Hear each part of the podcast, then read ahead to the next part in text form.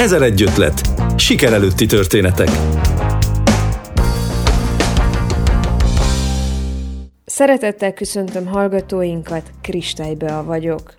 Ha azt halljuk siker, mindig csak a széles mosolyok, a rózsaszín történetek, a pénz, az elismerés jut eszünkbe. Az álmatlanul eltöltött éjszakákat, a megfeszített tempomban ledolgozott nappalokat nem látjuk, pedig ennélkül ritkán működik. És persze kell egy jó ötlet is, olyan, amivel még senki nem próbálkozott, vagy legalább nem úgy, ahogy mi szeretnénk. De van-e még egyáltalán új ötlet a nap alatt? És honnan tudjuk, hogy az 1001 ötletből, amit kitaláltunk, az 1001 végre jó lesz? Honnan tudjuk, hogy ezért érdemes minden követ megmozgatni? Egyáltalán miért jó a semmiből, a bizonytalanságból valami újat alkotni? A Kolozsvári Rádió új pénteki műsorában meghívottaimmal többek között ezekre a kérdésekre keresem a választ.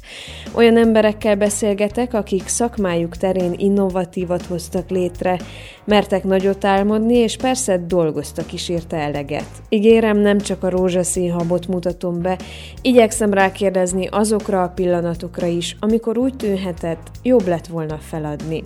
Ez tehát az 1001 ötlet a siker előtti történetek.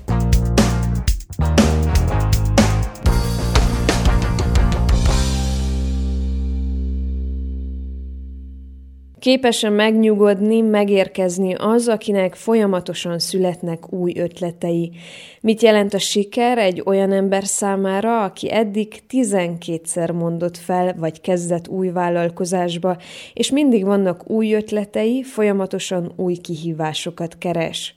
Az egy ötlet első meghívottja Bálint Krisztián, a Tutisztor megálmodója és működtetője, aki a takarító cégének igazgatása mellett kartonbútorokat és kukákat tervez, gyárt, valamint környékbeli kisvállalkozásokat próbál közösségbe szervezni.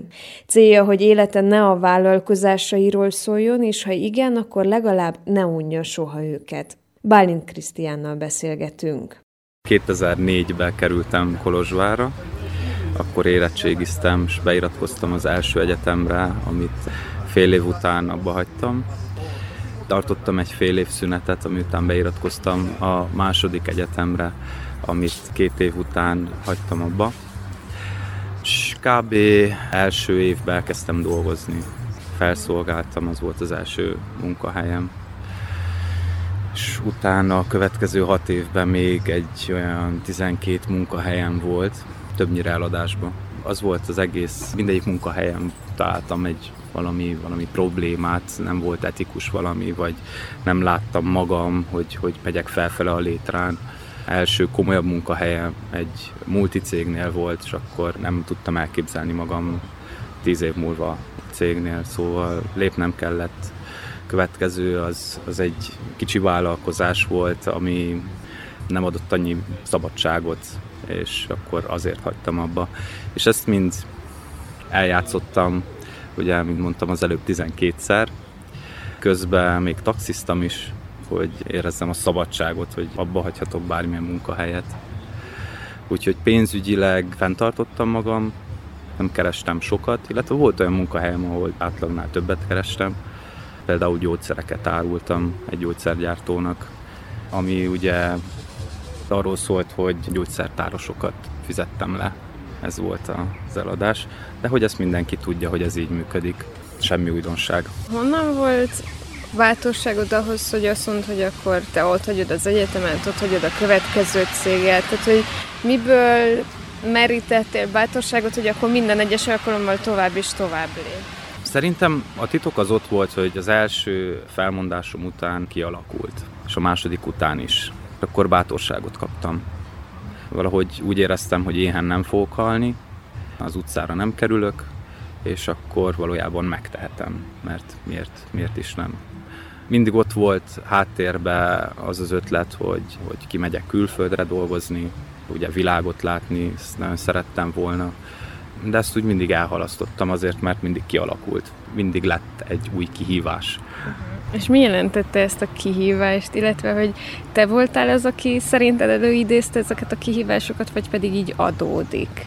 És sokszor mondják, hogyha valaki sikeressel, vagy valaki olyannal találkozunk, aki elégedett a munkájával, hogy hát könnyű neked, mert te megtaláltad azt, vagy neked felajánlották ezt a munkát, de hogy te idézed elő ezeket a változásokat, hogy látod? Lehet, hogy, hogy van benne egy ilyen is, hogy előidézem, Gyerekkorom óta nem nagyon tudtam koncentrálni egy dologra, tehát hogy mindig a figyelmem elrepült jobbra-balra, és mindig egy csomó minden érdekelt.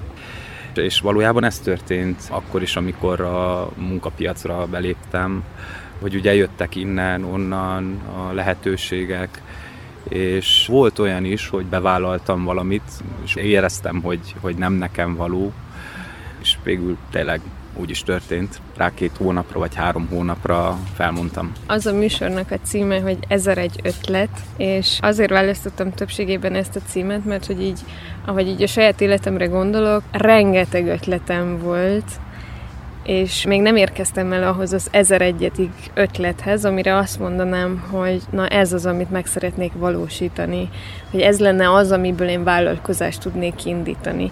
De amikor az első vállalkozásodnak neki fogtál, belefogtál, akkor honnan tudtad, hogy az egy sikeres vállalkozás lesz, hogy na ez az az ötlet, amit véghez kell vinni? Az első vállalkozásom az úgy csak úgy adódott ez a helyzet. Ugye ez egy takarító cég volt, és nem gondoltam akkor sem, és most sem gondolom, hogy takarító céget fogok vezetni nyugdíjas koromig vagy egyáltalán nem tudom, halálomig, mert nem számítok annyira a nyugdíjra, vagy a, a, a pihenésre.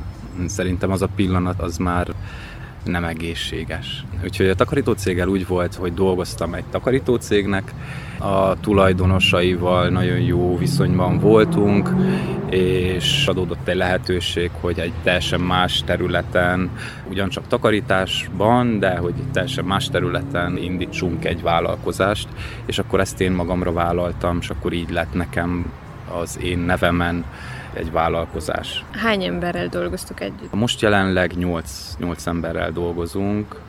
Márciusban eléggé megcsappant ez az egész, mert fő aktivitásunk az iskolatakarítás. Akkor bezártak az iskolák, és ezért sajnos el kellett engedjek elég sok embert. De voltak csúcsaink, 17 ember, vagy amikor mind a két takarítócég céget menedzseltem, akkor meghaladta 60 embert. Emellett a takarító cég mellett jött létre 2018-ban a Tuti Store, ami per pillanat egy online webáruháznak is lehet tekinteni. Helyi termelőket, helyi kézműveseket, helyi kreatív embereket és művészeket gyűjtötök együtt, és az ő termékeiket lehet megvásárolni ezen az oldalon.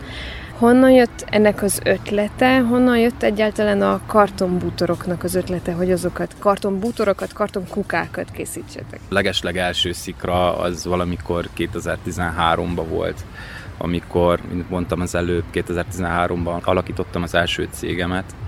Volt egy ilyen program, hogy frissen alapított cégek kapnak támogatást, ez egy ilyen 10 eurónyi támogatás volt, és arra nagyon rákattantam, elkezdtem ötleteket keresni. Ez 2013, akkor még végül is most is a kartonbútor nálunk Romániába eléggé exotikum. 2013-ban talán Új-Zélandon volt csak még, úgyhogy azt úgy akkor elengedtem, akkor elengedtem, és valami magas nyomású pompával akartam régi betonépületeket bontani, hogy a vasat mentsem meg, és a betonból ilyen út törmeléket készítsek. Szerencsére nem jött össze, tehát hogy ez úgy megírtam a pályázatot, le is adtam, és meg is nyertem, de utolsó pillanatban nem írtam alá, hála Istennek. Miért mondod azt, hogy szerencsére nem jött össze? Kompromisszumokat kötöttem, Kínából vásároltam volna a gépet, csomó nyakatekert dolog lett volna benne. Jó, hogy nem jött össze. Nem tudom, hány perce beszélgethetünk, de az elmúlt időszakban felsoroltál legalább öt olyan szakmát és területet, amihez emberek egyetemeket végeznek, tanulnak, tehát hogyha akár hogyha az eladásról van szó, akár hogyha az építkezésről van szó, akár bútortervezés, akár cégvezetés, marketing, tehát hogy én már ötöt felsoroltam, Két egyetemnek fogtál neki, az egyik agrármérnöki volt, a másik orvosi. Ez a kettő is nagyon távol áll egymástól. Mit mondanál magadról? Mi a te végzettséged? Vagy, Hogyan védjem most meg magam? Tehát olyan sok mindenhez értesz, szerintem, hogy mi az, amiről te úgy gondolod, hogy na, én ehhez értek? Na ez az, hogy mester szinten nem tudok ilyet mondani, hogy, hogy értenék bármihez. Viszont amit tudok csinálni, és úgy érzem, hogy, hogy tehetségem is van arra, hogy összetegyem több területről a dolgokat, és megoldásokat kapjak, vagy keressek. Talán ez az. De húha, nem tudom, a barátaim most egyre gyakrabban mondják, hogy, hogy hallottam, hogy talán életművész, lehet az lehet, nem tudom. Térjünk vissza talán egy picit a kartonbútorokhoz. Mondtad, hogy akkor nem jött össze ez a betonbontó, vasmentő startup.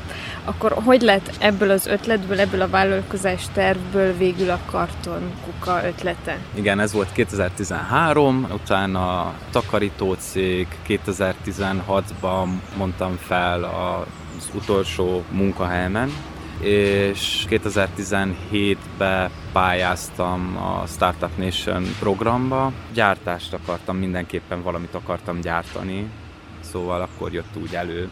Ja igen, és az volt 2016-ban egy barátommal együtt kibéreltünk egy helyiséget, ő játékokat gyártott, én meg berendeztem a kicsikek is asztalomat, az irodámat a takarítócégnek, ugye benne voltam, mert ugye neki segítettem, benne voltam már ebbe, hogy, hogy akkor kicsi termelők, mik a problémák, nincsen csomagolóanyag, nem tudnak kevés mennyiséget rendelni, és akkor ezt úgy tovább vittük, hogy akkor csináljunk akkor csomagolást, akkor csináljunk lebomló csomagolást, akkor mi egy új standardot alakítsunk ki, nehogy már az legyen, hogy a legszínesebb csomagolás a leg, legjobb, hanem dolgozzunk mi ki valamit, és innen jött innen jött, és utána ugye a hulladéknak a szelektív gyűjtése, és akkor a szemetes kukák kartonból, elindult az ötlet, és így, így, így épült, épült. Ki segít neked a tervezésben?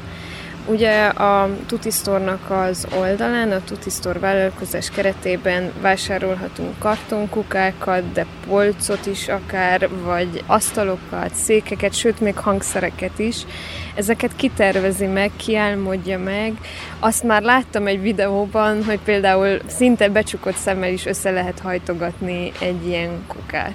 Egész a tavalyi évig dolgoztam Szabolcsal, aki közben egy nagyon jó barátom is lett. Ő felköltözött Kolozsvárra, standokat tervezett, és akkor összeálltunk, és kb. elmondtam neki, hogy mit szeretnék, és akkor ő összerakta, illetve együtt, tehát együtt. Én akkor még nem tudtam tervezni.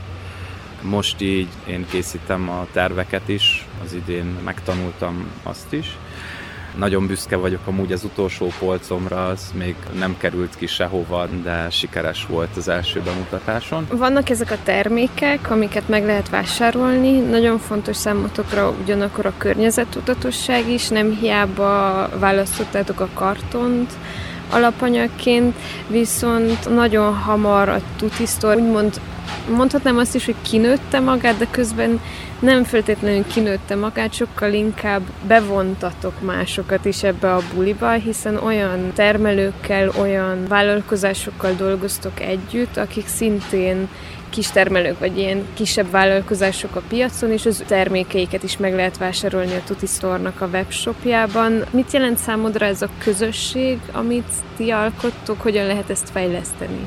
Ez úgy volt, hogy startból így építettük ki ezt az egészet, maga a műhely úgy volt, úgy volt kitalálva, hogy több ember a saját termékén dolgozzon, és, és akkor, hogyha fennakad, akkor, akkor valaki más tudja kisegíteni.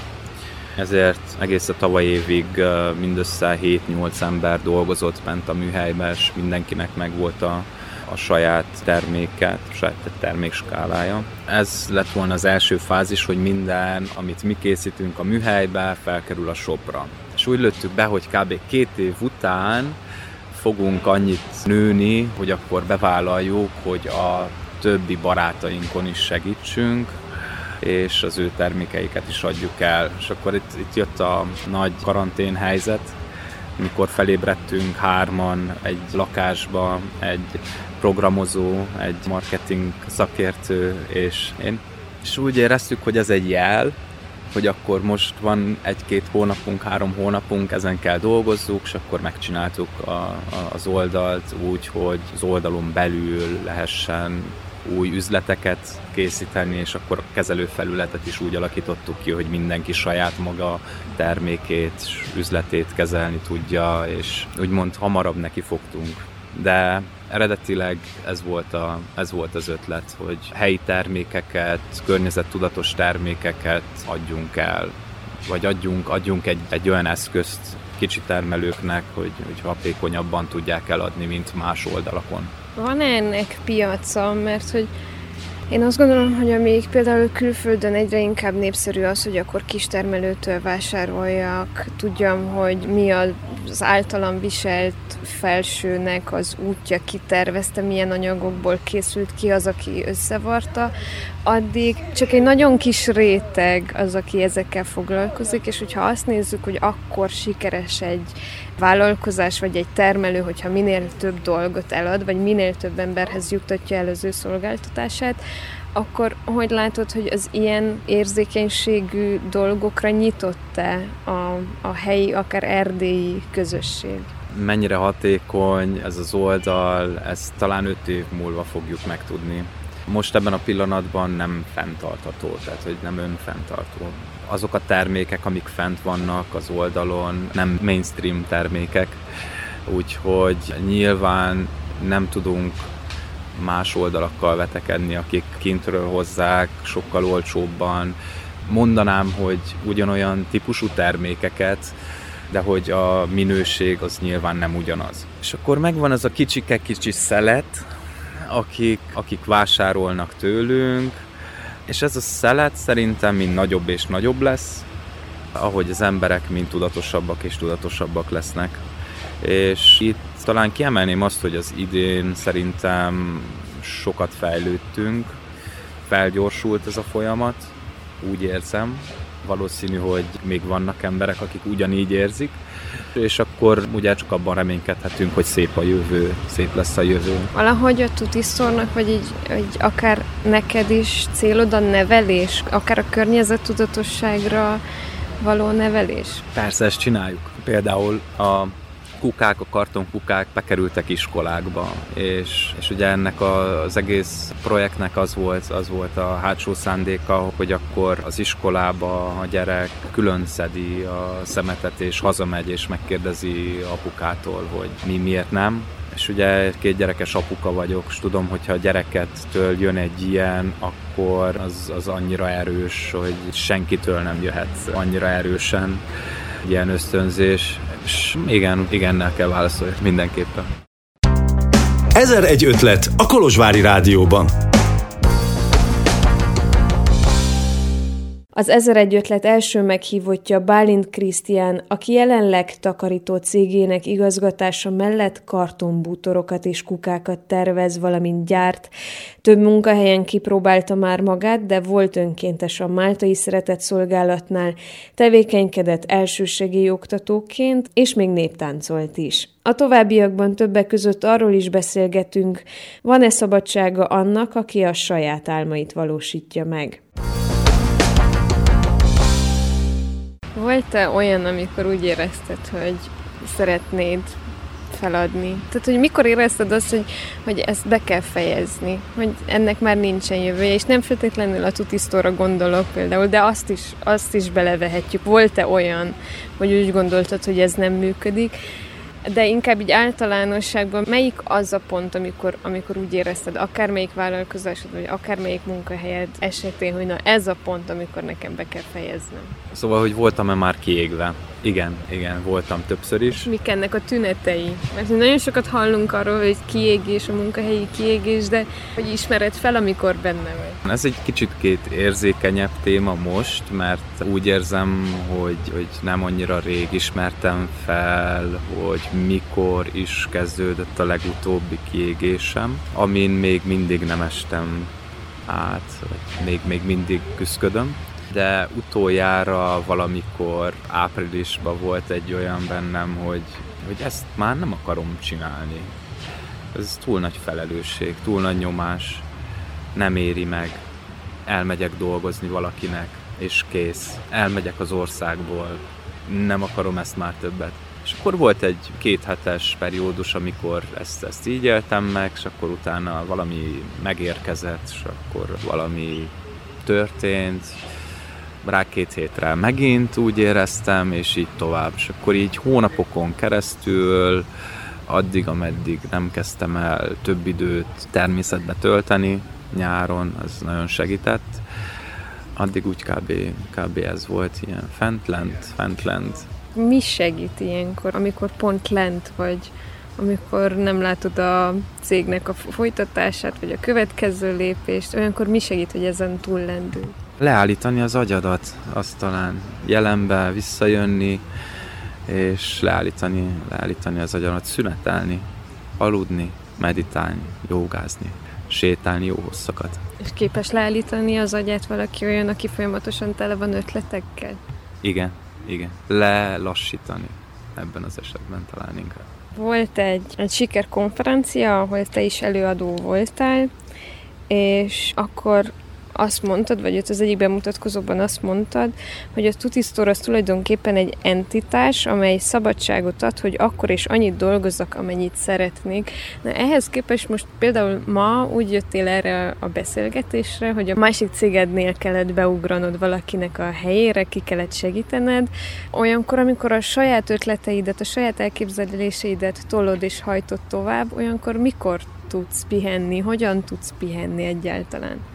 Van a hétvég, amikor nem csörög a telefon.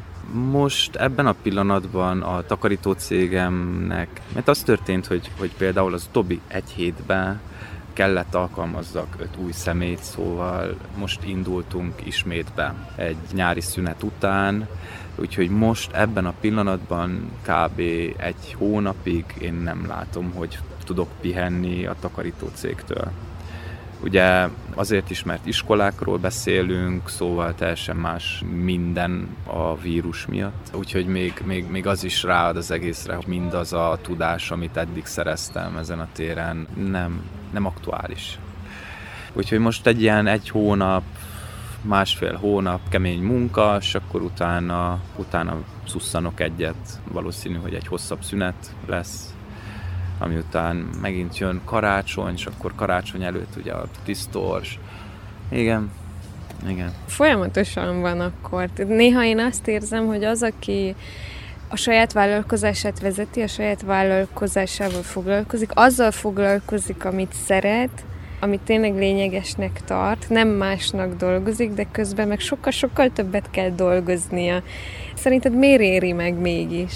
Azért, mert visszatérek a szabadságra, még akkor is, hogyha, hogyha ez, ez nagyon sok embernek a szemében nem, nem tűnik szabadságnak. De az igazság, hogy most például simán megtehettem volna, hogy ne vállaljak annyit, és, és akkor nem kéne most egy hónapot, másfél hónapot intenzívebben dolgozzak, hanem várnám a pillanatot, amikor úgy érezném, hogy akkor most bele akarok adni többet. Ugyanez érvényes karácsony előtt, ugye, hogyha nem akarok vásárokra menni, hogy Tutisztor termékeit megmutassam, akkor egyszerűen nem mennék el. Csak az, az a helyzet, hogy, hogy engem feltölt az, hogyha, hogyha új emberekkel találkozom, hogyha valamit építek, és akkor ezért ez nem munka, nem tekintem munkának, munka, igen, ma reggel dolgoztam, ma reggel négy órára bementem, és kitakarítottam két emeletet, és egész nap törölgettem a kilincseket, és a fertőtlenítettem a WC-ket, és stb. Ez munka volt, igen. De átláttam egy kicsikét a munka folyamatot, szóval ez valójában egy nagyon jó lehetőség volt, hogy fejlődjek, én, illetve a cég, jobban be tudom osztani, az embereket jobban be tudom, jobban meg tudom találni nekik, hogy mit, mit és mikor, és hogyan. Szóval nem tudom, így az összkép az az, az hogy végül is azt csinálhatok, amit akarok. Ezért éri meg. Mielőtt elkezdtük volna a beszélgetést, azelőtt arról beszéltünk, hogy a siker az talán abban is mérhető, amikor valaki elégedett a, a munkájával, azzal, amit csinál, amikor úgy érzi, hogy megérkezett. Te elégedettnek érzed-e magad, vagy most például itt, ebben a pillanatban elégedettnek érzed-e magad a munkáddal, a cégeddel, azzal, amivel foglalkozol? Persze, ha nem mondtam volna fel az előző munkahelyemen, és ha nem indultam volna a saját útra, akkor most nem ülnék itt, és nem válaszolnák neked. Lehet, hogy most valaki hallja, amit mondok, és épp egy olyan helyzetben van az életében, hogy nem tudja, hogy merre menjen, és akkor inspirálom. És ez, ez persze megéri. Van-e következő ötlet? Azért az, aki 12 munkahelyet váltott, és már a második vállalkozásán dolgozik, én nem tudom elképzelni, hogy ne lenne. Mi a következő ötlet? Nem mondanám, hogy van következő ötletem, hanem vannak ötleteim, amik parkolóra vannak téve inkább. Ugye falun nőttem fel, és ezért még mindig nagyon közel vagyok a természethez. És úgy gondolom, hogy a következő nagy érték, amit, amit egy ember tud csinálni, az, az a táplálék. Úgyhogy már jó pár éve neki fogtam, és elég szépen beleástam magam a permakultúrában permakultúra, akvapónia, vagy, vagy a gyümölcserdők, ezek, amik, amik úgy életben tartanak, és tartják bennem a lángot, és alig várom már, hogy, hogy teljes időben ezzel tudjak foglalkozni. Most egyelőre csak játszadozom itt-ott. Otthon volt egy kicsi kert, amit nem ástam, és nagyszüleimnél van egy szőlős, amit gyümölcserdőre szeretnék átkonvertálni. Ott is van már egy ilyen három év, amióta történik ez a folyamat. Most például dolgozunk egy ilyen gyümölcserdőn, amit most ősszel fogunk beültetni, ez az első év igen, van. Úgy tűnik, hogy az utóbbi két nagyobb projekted, az mind a kettő valahogy a természet közeliséghez, a, akár a környezetvédelemhez is köthető. Miért tartod ezt fontosnak, hogy ezzel foglalkozz? Akár a szelektív hulladékgyűjtéssel, a kartonkukákkal, akár a saját termelői, kistermelői aktivitással? Azért, mert vannak gyermekeim például és úgy gondolom, hogy már elkéstük azt, hogy megváltoztassuk az életvitelünket, és odafigyeljük a környezetünkre, Úgyhogy, úgyhogy ezt, ezt igenis prioritásnak tartom, hogy ezzel kell minél több ember foglalkozzon. Szeretnék úttörő lenni, ezért elég sok energiát fektetek eh, abban, hogy a tevékenységeim ebbe az irányba haladjanak. Kedves hallgatóink, Önök az 1001 ötlet első adását hallották. Bálint Krisztián vállalkozóval, életművésszel beszélgettünk. Jövő héten ugyanebben az időpontban egy másik sikerelőtti történetet ismerhetnek meg. Kristálybe vagyok, és kellemes délután kívánok mindenkinek.